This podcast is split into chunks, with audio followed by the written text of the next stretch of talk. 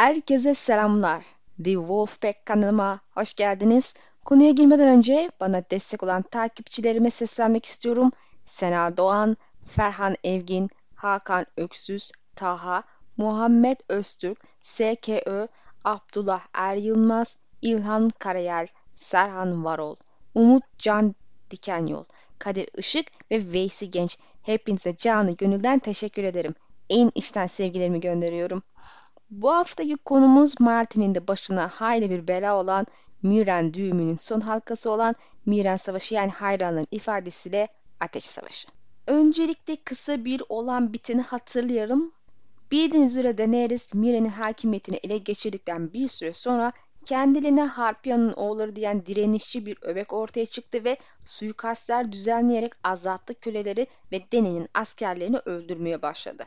Deni bunların kim olduğunu ve liderlerini bir süre arasa da bulamaz ve Miren'deki yönetimi gitgide zayıflamaya başlar. Zaten şehirdeki sosyoekonomi de fetihle beraber bozulmuştu ve daha iyiye gitmez. Çünkü diğer şehirlerin köle efendileri ambargo uygular, ticarete izin vermez denizden.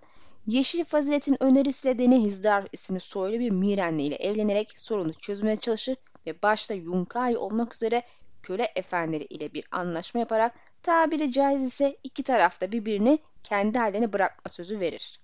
Miren'de köle ve köle satışı olmayacak ama Deni de şehrin dışında gerçekleşen köle ticaretine karışmayacak. İşin özünde bu anlaşma Deni'nin köle özgürleştirme davasına bir darbe ve Ejderha Kraliçesi'nin teslimiyet bayrağıdır. Bu anlaşma ilk aşama işe yaramış gibi görünse de dövüş çukurlarının açıldığı gün Deni'ye uygulanan kaynağı belirsiz olan gizli suikast girişimi bize gösteriyor ki köle efendileri anlaşma pek de uymaya niyetli değilmiş. Deni'yi öldürerek sonu kökten çözmeye yeltenmiş gibi görünüyorlar ama elbette zehirli çekirgeleri onun yerine Belvas yediği için Deni zehirlenmekten kurtuldu. Kaynağı belirsiz dedim çünkü teknik olarak bundan kim sorumlu ortaya çıkmadı ama Deni'nin düşmanları olduğu bariz. Drogon'un da çıkıp gelmesi ve Deni'yi alıp götürmesiyle kargaşa tekrar patlak verdi çünkü ejderhanın saldırmasıyla ölenlerden biri de Yunkai ordusunun komutanıydı ve bunu savaş sebebi saydılar. Yeşil Fazilet görünürde işleri yoluna koyup köle efendileri bir anlaşma yapmaya yeltenmiş gibi görünse de ben o kadın Harpya'nın ta kendisi olduğunu inandığımdan muhtemelen sadece Deni'nin naatini kazmaya çabaladığını düşünüyorum. Neticede ejderhaların öldürülmesi gibi taleplerin hiçbiri Selmi tarafından tabii ki de kabul et görmedi. Üstüne Deni'nin ölmüş olma ihtimali haberleri de yayıldı ve köle efendileri Miren'i tamamen kuşattı. 6. kitaptan yayımlanan povlara bakarsak savaş başladı. Hatta Victorian Greyjoy da Deni'nin yanında savaşmak için geldi. Son rakamlara bakarsak Deni'nin tarafında 22 binden fazla adam var ve iki ejderha serbest kalmış vaziyette olsa da şu aşamada kimsenin hakimiyetinde olmadığı için etkileri muamma. Köle efendileri tarafında ise 70 binden fazla adam mevcut ve bunların önemli bir kısmının köle olduğunu unutmamak da gerekiyor. Kaçtı kaçı adam gibi savaşçı bunu tespit etmek kolay değil. Bunlardan Ben Plum'un 500 küsür kişilik ikinci oğullarının Tyrion sayesinde Dany tarafına geçmesini ve aslen Yunkai tarafından kiralanan rüzgarla savrulanların Baristan Selmy ile gizli bir ittifak kurup savaşın başında Yunkai ve köle tacına karşı cephe almasını da hatırlatmak gerekir. Bu yüzden eksi toplam için ise bırakıyorum. İki tarafta da savaş gemileri mevcut yani savaş sadece karada değil denizde de sürmekte. Greyjoy'ların Deni'nin şimdiki deniz gücü olduğunu söylemek mümkün. Diğer tarafta da deniz gücünü başını çekenler kartlılar. Tabii başka şehirden gelenler de var. Mesela işte Volantis gemi ve içinde adam yolda daha yolda. Tüm bunları ek olarak Astapor'un düşüşünden sonra kaçıp Miren'e sığınan azatlı köylerin yanında kanlı ishal hastanı getirdiğini ve bunun şu aşama hem düşman kampına hem de şehrin içine mancınıkla atılan hastalıktan ölmüş adamların cesetleri yüzünden Mire'nin içine iyice yayılma başladığını hatırlatmak gerekir.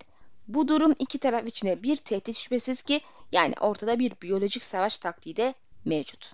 Deni'nin ordusunun başında Sir Barristan Selmy varken düşman ordusunun başını Yunkai komutan çukurda öldüğü için Yunkai'nin diğer komutan arasında dönüşümlü şekilde üstleniliyor.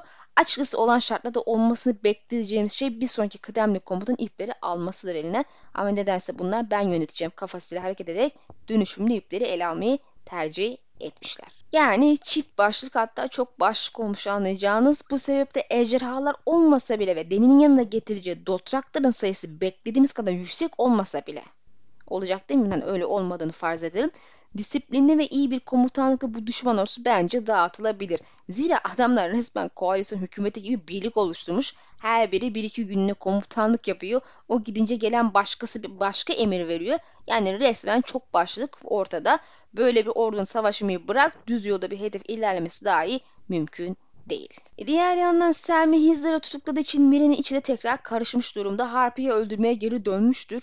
Yunkai adamı tahta geri koy dese de bu gerçekleşmez elbette. Yani düşman tarafta komutanlıkla ilgili çatlak varsa bile Miren bana göre daha kötü durumda. Çünkü bilirsiniz ki kahpe içeriden olunca kapı kilit tutmaz arkadaşlar. Şehir zaten en başından beri Deni'nin yönetimine direniyor ve onu tabi olarak işgalci kabul ediyor. Bu yüzden içeride de düşmanlar olduğunu ve bunların başlarına bela olacağını unutmamak gerekir. Yani sizin anlayacağınız durum çok karman çorman bir düğüm halinde. Kökten temiz bir çözüm bir ejderha evine bakar ama o da gerçekten tamamen temizler. Dizide gördüğünüz soykırım Miren'de görürüz. Kim ne derse desin delinin bu şehir üstündeki hakimiyeti bana göre sona ermiştir. Savaşı kazansa bile efendileri tamamen yok etmediği sürece şehir eninde sonunda eski düzenine döner o gidince. Şimdi Barıs'ın savaş planına ve 6. kitapta olan bitenlere bir bakalım. Miran gece boyunca Köle Körfezi Savaşı hazırlanır. Batı kafasında fırtına kargaları ve birkaç yüz çukur savaşçısı birlikte 5000 lekesi sıraya dizilmiştir. Barris'in askerlere cesaret vermesi umarak Daenerys'in atına biner. Tunç canavarlar şehrin surlarını ele geçirmiştir ve her şey başarısız olursa Mire'nin Yunka'ya karşı son direnişi olacaklardır. Yiğit kalkanlar doğu kapısında, ananın adamları güney kapısında ve özgür kardeşler kuzey kapısında toplandı. Bu arada Yunkailer kuzeyde Ner'in karşısında iki Gizcar lejyonu bulundururken ana kampları da batıda yer alır ve altı mancıktan ikisi burada bulunur. Biri Nehir'in yanında, diğeri Mire'nin ana kapılarının karşısında duruyor. Barista'nın planı Harridan olarak bilinen mancını yok ederek Yunkailerin dikkatini lekesizlerin şehrin önünde toplanmasına yetecek kadar dağıtmaktır.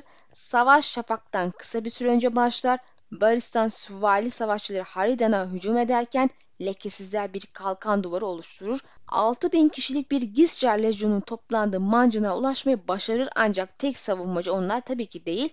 Baristan küçük güvercin isimli Yunkai komutanının balıkçılarını yani köle birliğini hedef alır.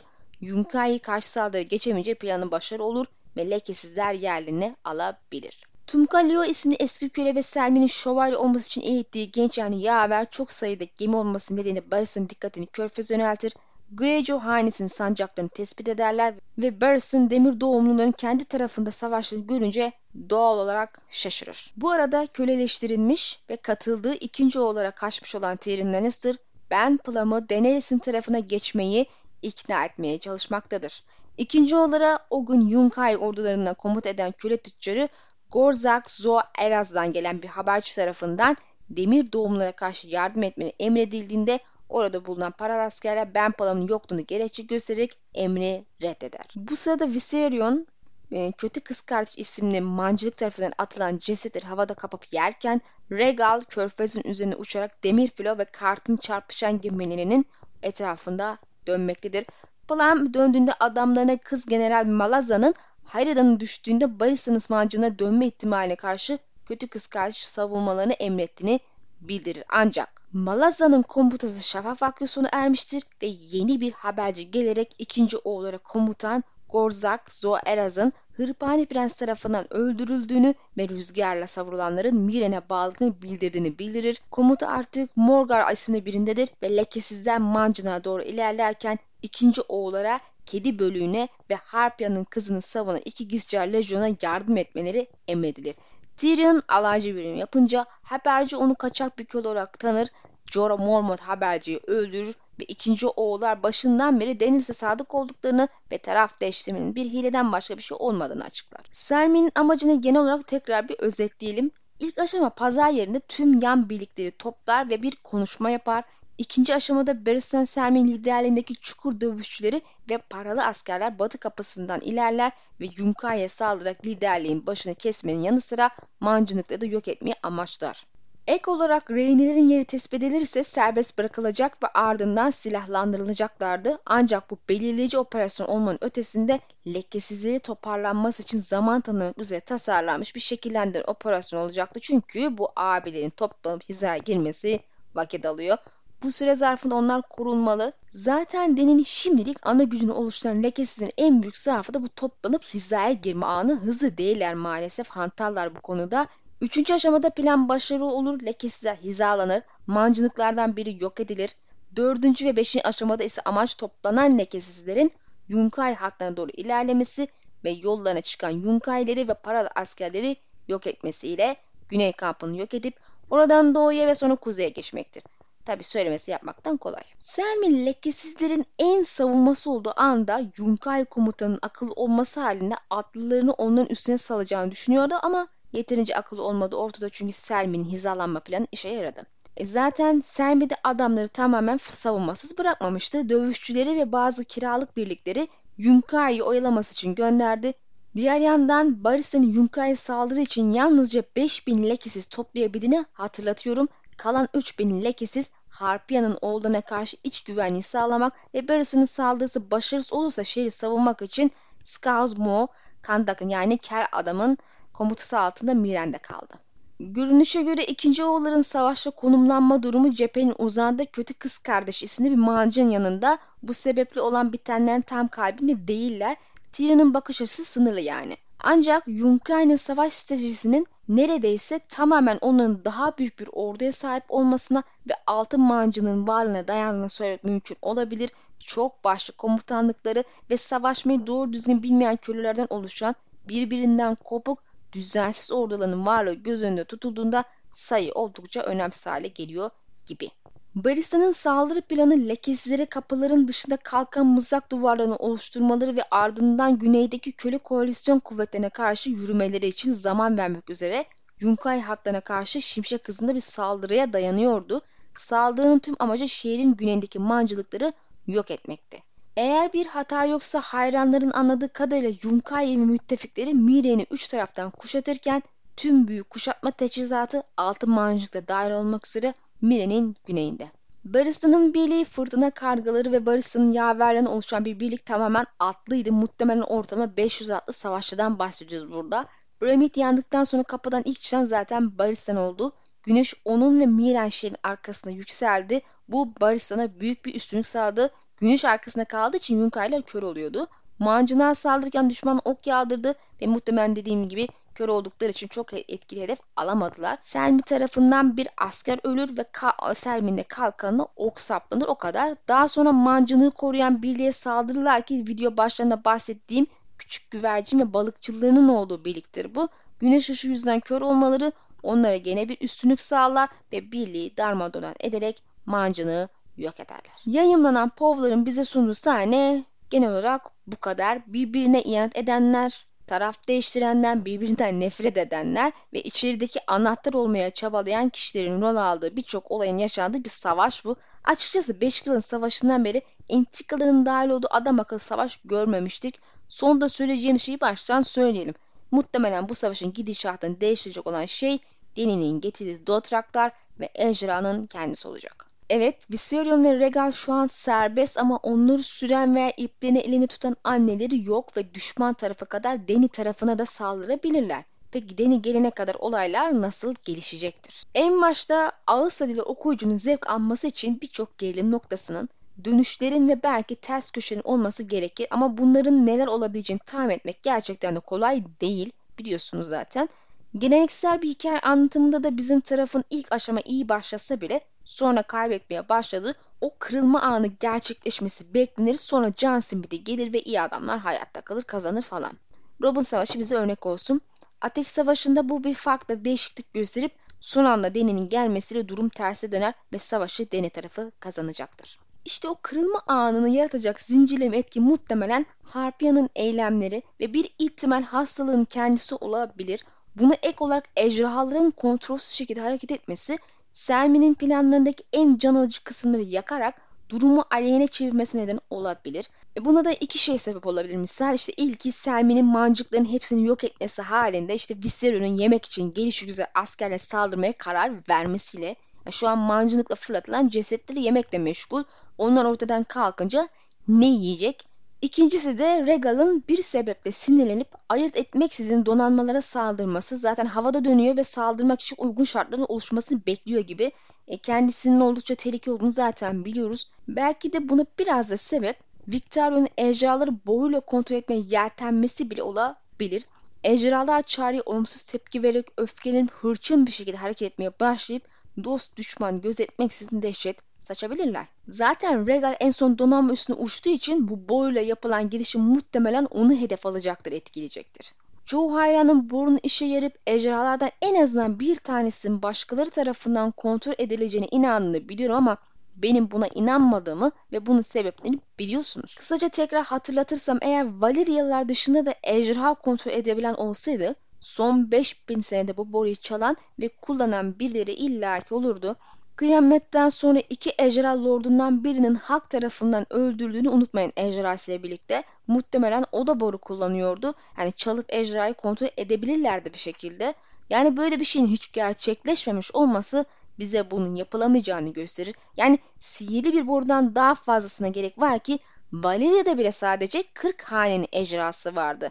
Velaryon ve Seltirgal gibilerin yoktu. Neden yoktu? Bu soru bile başlı başına bir cevap.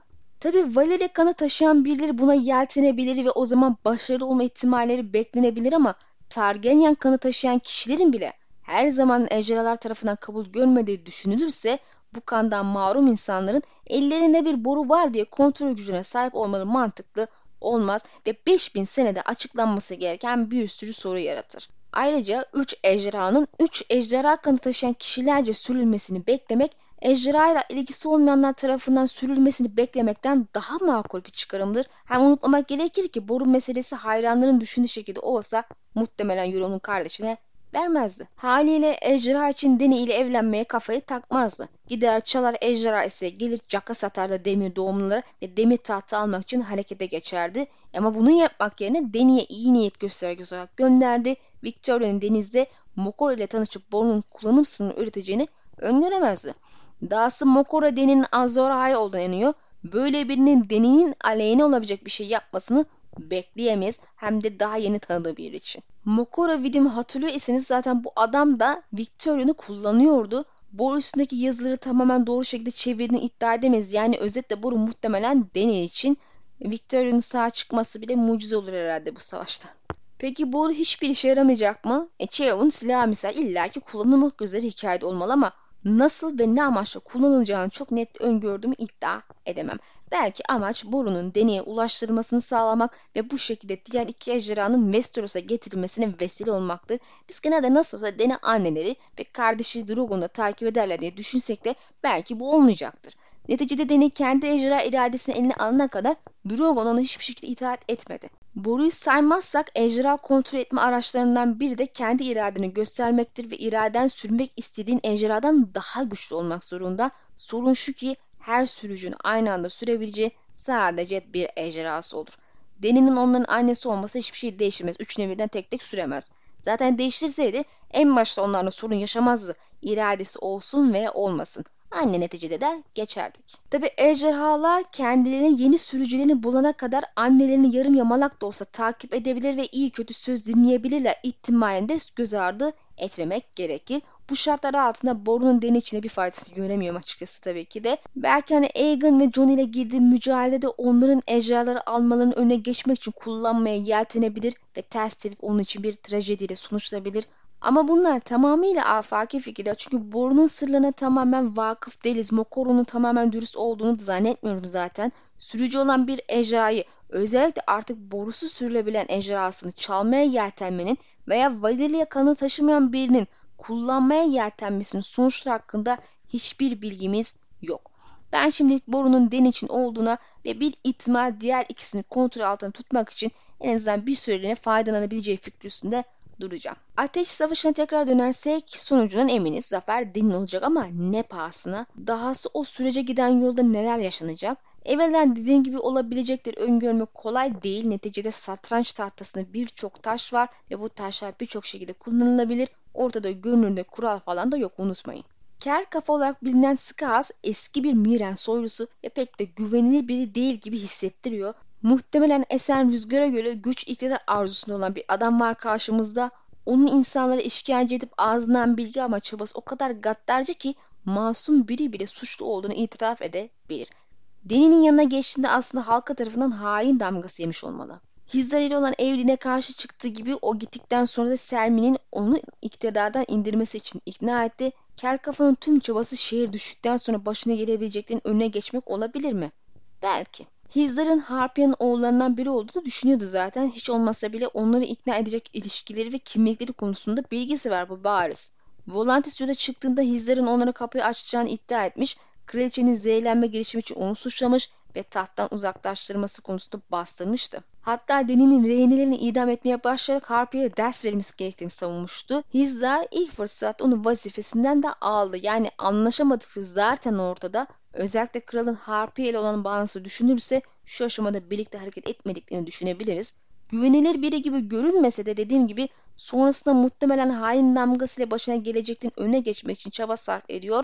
Bu sebeple şimdilik Deni'ye sadık kalmak zorunda gibi duruyor. Çünkü kazanmasına ihtiyacı var. Lakin bu sadık kalacağı manasına gelmez. Deni'nin öldüğüne inanıyor kendini kurtarmak için harekete geçmeye başlamış olabilir ve günün sonunda Deni'ye iade eden eylemleri imza atabilir. Bu eylemlerin ne olabileceği konusunda güçlü fikirlerim var diyemem. Belki düşmanla işbirliği yapar ve af karşılığı planları anlatır. İşte kapının açılması için yardım edebilir. Yahut sonuna kadar da sadık kalmayı seçebilir mecburiyetten. Bilemiyoruz artık. Mirenli soylular deni karşıtı olsa da Yunkay ordunun şu, en azından şu aşamada şehir içine sokmaya pek hevesi değil gibi sanki. En azından görüntü bize bu izlenimi veriyor. Aksi halde bir yolunu bulup bir şekilde çoktan içeri sokmalarını beklerdik. Tabi doğru anı kolluyor da olabilirler. Kel kafa zamanında Yunkay'ın içeride dostları olduğunu ve olan bitenlerden haberdar olduğundan bahsetmişti. Ben dışarıdakilerle açıkça işbirliği yaptıklarını düşünüyorum ama onları şehre alma konusunda çekinceleri var gibi. Sanki. Emin değilim. Yeşil fazilet belki de şehrin olası yağmalanması ve Yunkay'ın bir fırsat ile şehri tamamen kendisi için almasının önüne geçmek için görüşmeler yapıyordur. Belki de oğulları harekete geçirmesiniz biraz da bir şehri Yunkay içeri girmeden teslim alma arzusudur. Tabi suikastla ile orduya karşı savaşıp şehri alamazsın. Bu sebeple dediğim gibi kapıları açmak için doğru anı kolluyorlardır muhtemelen. Yani neticede bir gece canın istediği koca şehrin kapısına gidip elini konu sağlayarak gidip açamazsın. Her yerde denin adamları var. Kapıları tutmuş ve hazır da bekliyorlar. Yani kapıları açmak öyle kolay bir iş gibi görülmüyor. Çünkü herkes teyakkuz halinde. Deni ile ilgili yaptığım videoları hatırlarsanız Missende garip sesler duyduğundan surları tırmalama kazma sesleri geldiğinden bahsediyordu. Tabi Deni diğer yok öyle bir şey duvarlar falan kalın demişti. Ben de kız belki haklı belki de harpiye suru kazıyordur demiştim. Mevcut kapılar zaten tutulduğu için Mirenler kendine yeni kapı açmaya çalışıyor olabilirler. Harpiya'nın oğulları içerideki dikkati dağıtmak için iyi bir etken olabilir haliyle. Yüksek ihtimal bu kapı açılır ve düşman ordusu içeri girer. Zaten en önemli kırılma anı bu olacaktır diye tahmin etmekteyim. Diğer yandan Den'in hizmetine giren bir diğer Miren sorusu Reznak'tır. Parfümlü Ketida olarak öne çıkan ve maskeli ablamızın güvenme dediği kişi olduğu konusunda hayranların güçlü şüpheleri olan kişi. Deni de en başından beri güvenmiyor zaten ve uyarı sonrası şüphesi artıyor. Selmi de güvenmiyor hatta kendisi Hizdar'ın görevden almadığı ender birkaç kişiden biridir. Darbe sonrası kesin olmasa da zindana atıldığı düşünülüyor. Zaten ne kel kafa ne de Selmi en başından beri onun sadakatine emin değildi. Emin olmak için gözaltına almak istemişlerdi olay öncesi ama ejderhalar serbest kalmıştı. Bu kadar parmakla gösterilen birinin uyarıdaki Ketu'da olduğunu düşünmek istemiyorum. Zaten en başından beri kimsenin güvenmediği bir adamdan bahsediyoruz. Kel kafa güce karşı çekilen biri belki ama Reznak bu güç peşinde koşanın en kötü türü. Yalaka ve herkese boncuk dağıtıyor. Evet belki Harpiye ile ilişkisi de vardır. Sadık vesaire demiyor ve iddia etmiyorum ama neticede mevcut hali çok zarar verebilecek biriymiş gibi de gelmedi. Zaten şu an zindanda olsa gerek hale dikkat edilmesi için uyarılacak birinden ziyade bir kırmızı ringa balığı ve savaşta bir etkiye sahipmiş gibi görünmüyor. Yine de tabi ummadık taş başlar derler okumadan kesin olarak bilemeyeceğiz. Rüzgarla savrulanın işi başta Dario olmak üzere Deni'nin rehin verdiği kişiyi kurtarmak Bunlar hali hazırda zaten taraf değiştirmiş paralı askerler ve hırpani biraz ona pentosu vermeyi vaat eden herkes de iş yapmaya hazır görünmekte ki ejderhalar ona bunu verebilir. Tabi Selmi bunu vaat etse de Deni'nin İliro yüzünden buna nasıl bakacağını tam bilemiyoruz ama çok da gönül olmayacak olsa gerek. Fakat o başka bir olayın konusu. Diğer yandan bu kurtarma operasyonunu okuma şansım olacak mı? Tyrion tam da bu amaçla kullanılabilir. İkinci yolda ile beraber prensin birliğine destek olabilirler. Neticede Tyrion'un sürekli balta kılıç sallayan sahneni okuyacağımızı sanmam ve dahası Martin'e göre kitabın çoğunda Dany ile ayrı olacak. Yani bu iki karakter tanışana kadar ikisinin de bu savaşta farklı cephelerde oyalanacağını söylemek mümkün. Ben Plum Dario'nun Dany için önemini biliyor. Kendini affettirmek için Dario ve diğer adamları kurtarmak kesinlikle gözüne yeniden girmek için akıllıca bir hamle olacaktır. Kurtarmadan sonra da kanlı sakat ile hırpani prens birliklerinin dövüşü sahneler okuyabiliriz. İkisinin de birbirinden nefret ettiği bilinmekte. Bu sahneleri okumak eğlenceli olabilir. Açıkçası hırpani prensin Pentos takıntısı kesinlikle ilgi çekici en azından benim için. Bundan çok ayrı hoş bir hikaye çıkabilir. Misal ne olabilir? Aslında ben olsam ne yapardım sorusunu cevaplayabilirim en fazla. Biliyorsunuz ki Illyrio'nun Deni desteği tamamen Aegon için ve kalben Deni'ye sadık değil kızı kullanıyor. Neticede ikinci dans başladığında tüm maddi desteği Aegon'a kayacak. E, Deni ise maddi destekten yoksun para olmadan da savaş yürütülemez. Genelde herkes Deni'nin ordusunun gücüne odaklanıyor ama sahip olmadığı zenginlikle nasıl orduyu besleyecek gibi soruları kimse sormuyor. Özellikle Westeros'a kıtlık başladığında bu doğal olarak Deni'yi de vuracak ve Essos'tan yiyecek getirebilecek güce sahip olmalı. Hırpani Prensi biliyorsunuz Essos videosunda onun burası ile olan ilişkisine değinmiştim. Prens Pentos'u Deni yardımıyla ele geçirirse Deni'nin ihtiyacı olan maddi desteği ona vermek isteyebilir. Hani gönül bağ kurar falan. Yani Deni bilmese bile prense vereceği destek kesinlikle onun için faydalı hatta hayati bir hamle olacaktır. Bu sebeple ben bu romanı yazsaydım bu prensle olan ilişkisini bu şekilde evirirdim. Martin ne yapacak bilemiyorum tabi ama bu adamı hikaye boşluğa dahil etmemişler herhalde.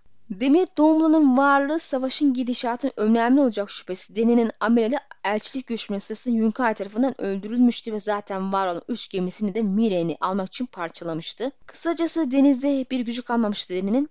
Victorion Deni'nin savaşında deniz gücünü sağlayarak Volantis ve Kartları darman duman edecek muhtemelen. Neticede Asoyaf'ın en iyi denizcilerinden birinden bahsediyoruz ve köle efendinin donanması da muhtemelen kara ordusu gibi kölelerden oluşuyor olsa gerek. Demir doğumuna ne kadar tecrübeli ve becerik olmadıklarını tahmin ediyorum. Tabi yine de sırf bu yüzden eğitilen yani savaş için eğitilen köleler de var.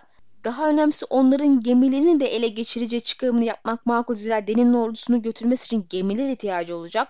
Yani Victoria'nın hikayede Deni'ye buraya getirmek ve gemi teslimi yapma vazifesine sahip dahası düşmanı denizden bozguna uğratması için önemli bir satranç taşı. Victoria'nın kaybettiği gemileri telafi etmek için ele geçirdiği ticaret gemilerini artık bir Martin klasiği olan Truva misali düşmana yanaşmak için kullanma kararı almıştı. Balıkçı ve tüccar olan gemi mürettebatını gören düşman onlara karşı bir hamle yapmayacaktı ama güverte altında askerler bekliyor. Onlar bunu tabii ki de bilmiyor.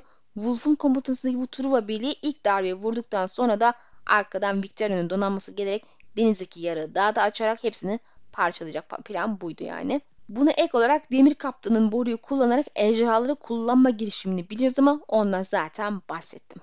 Diğer yandan Mokoro'nun savaşta bir etkisi olur mu? Muhtemelen bu savaşta gerçekleşecek bazı şeyleri gördü. Bu sebeple Victorion'u kullanıyor.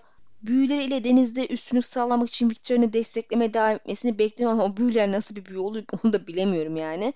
Diğer yandan sihirbaz Marvin ve Hisar'dan da bir üstad Deni'ye geliyor ama savaşın ortasında mı yoksa sonunda mı gelir kesin konuşmak zor.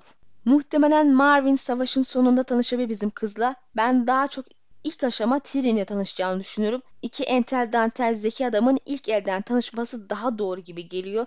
Quentin'in yoldaşları Gerris ve Archibald'ın bu savaşta bir yeri yok. Onların tek katkısı Hırpani Prens'e Selmin'in anlaşmasını iletmekte ve görünüşe göre başarılı olmuşlar.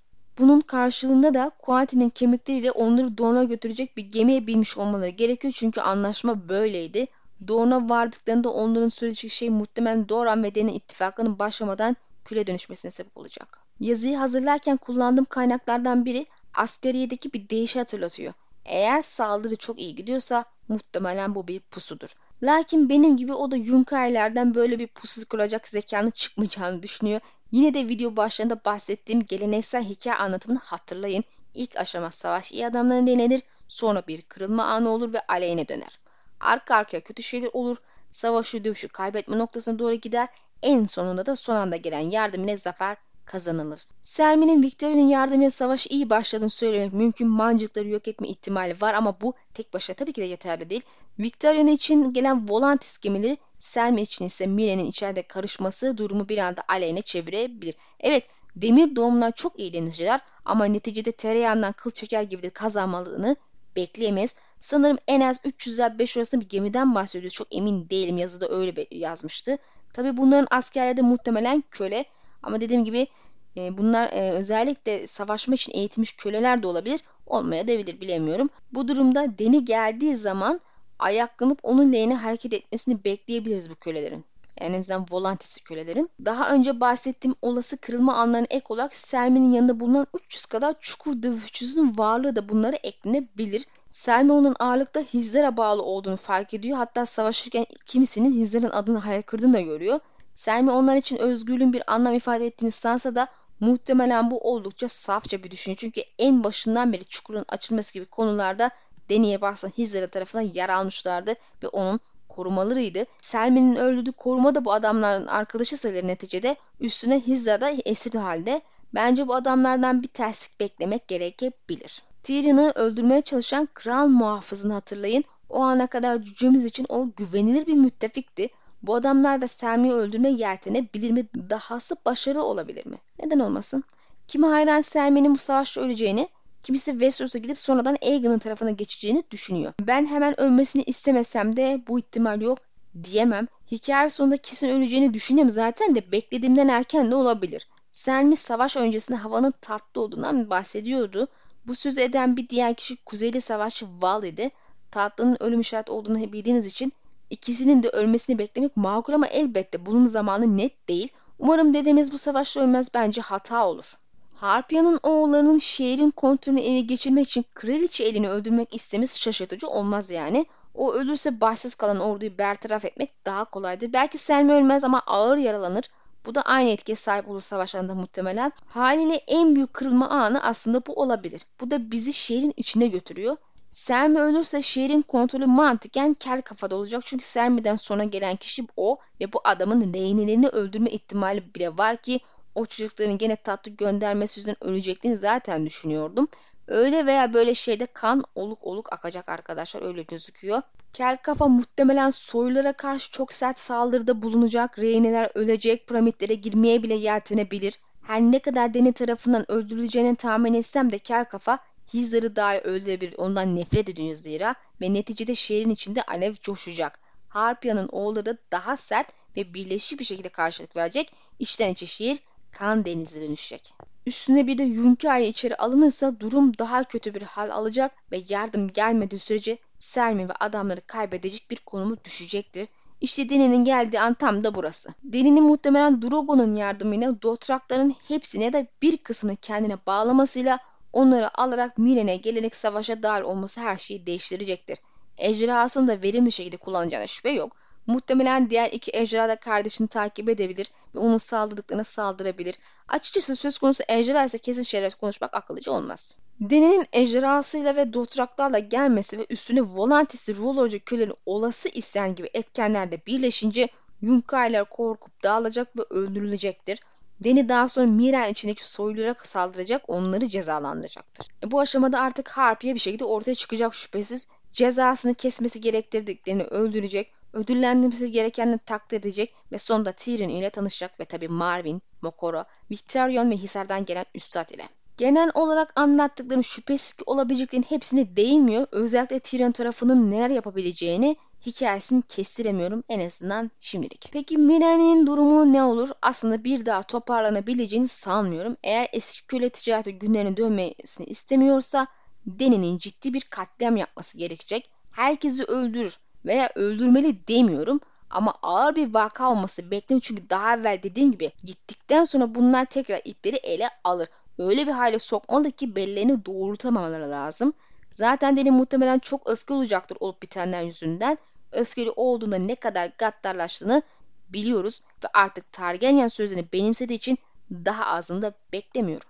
Buradaki işini bitirince de Westeros'a doğru yola çıkacaktır deniz yoluyla elbette. Görünüşe göre Ejderha Kraliçesi arkasında ateş ve kan ile yıkanmış bir Essos bırakacak. Burada olan bitenler Essos'u özgür şehrin Westeros'taki ejderhaların dansı savaşına dahil olması için teşvik olur mu sizce? Özellikle Dany'nin karşısındaki adayları desteklemek adına Yunkai gibi şeyleri daha fazla sağda görünür olacağını çok düşünmesem de Volantis düşer de köleler şehri ele geçirirse Deni'ye yardım edeceklerdir diye tahmin ediyorum. Yani en azından bir maddi destek verebilirler. Aynı şekilde Pentos meselesi de söylediğim gibi olursa oradan da bir yardım gelebilir. Brobos'un ve yüzlerin muhakkak bir şekilde dahil olacağını beklemekteyim ama Deni karşısında yanında değil. Zaten yüzsüzlerin temelde ötekilerle işbirliği içinde olan kişiler olduğunu inandığımı biliyorsunuz. Sizin anlayacağınız son iki kitapta daha fazla savaş, entrika, karmaşa ve fazlası bizi bekliyor gibi düşüncesi bile heyecan verici ama büvet ağacı gibi kök salıp beklemek zorundayız. Sizin fikirleriniz neler? Ateş Savaşı'nda gerçekleşmesini beklediğiniz olası şeyler nelerdir? Yorumla yazmayı unutmayın lütfen. İnşallah videoda beğenmişsinizdir. Paylaşmayı ve beğenip basmayı lütfen unutmayın.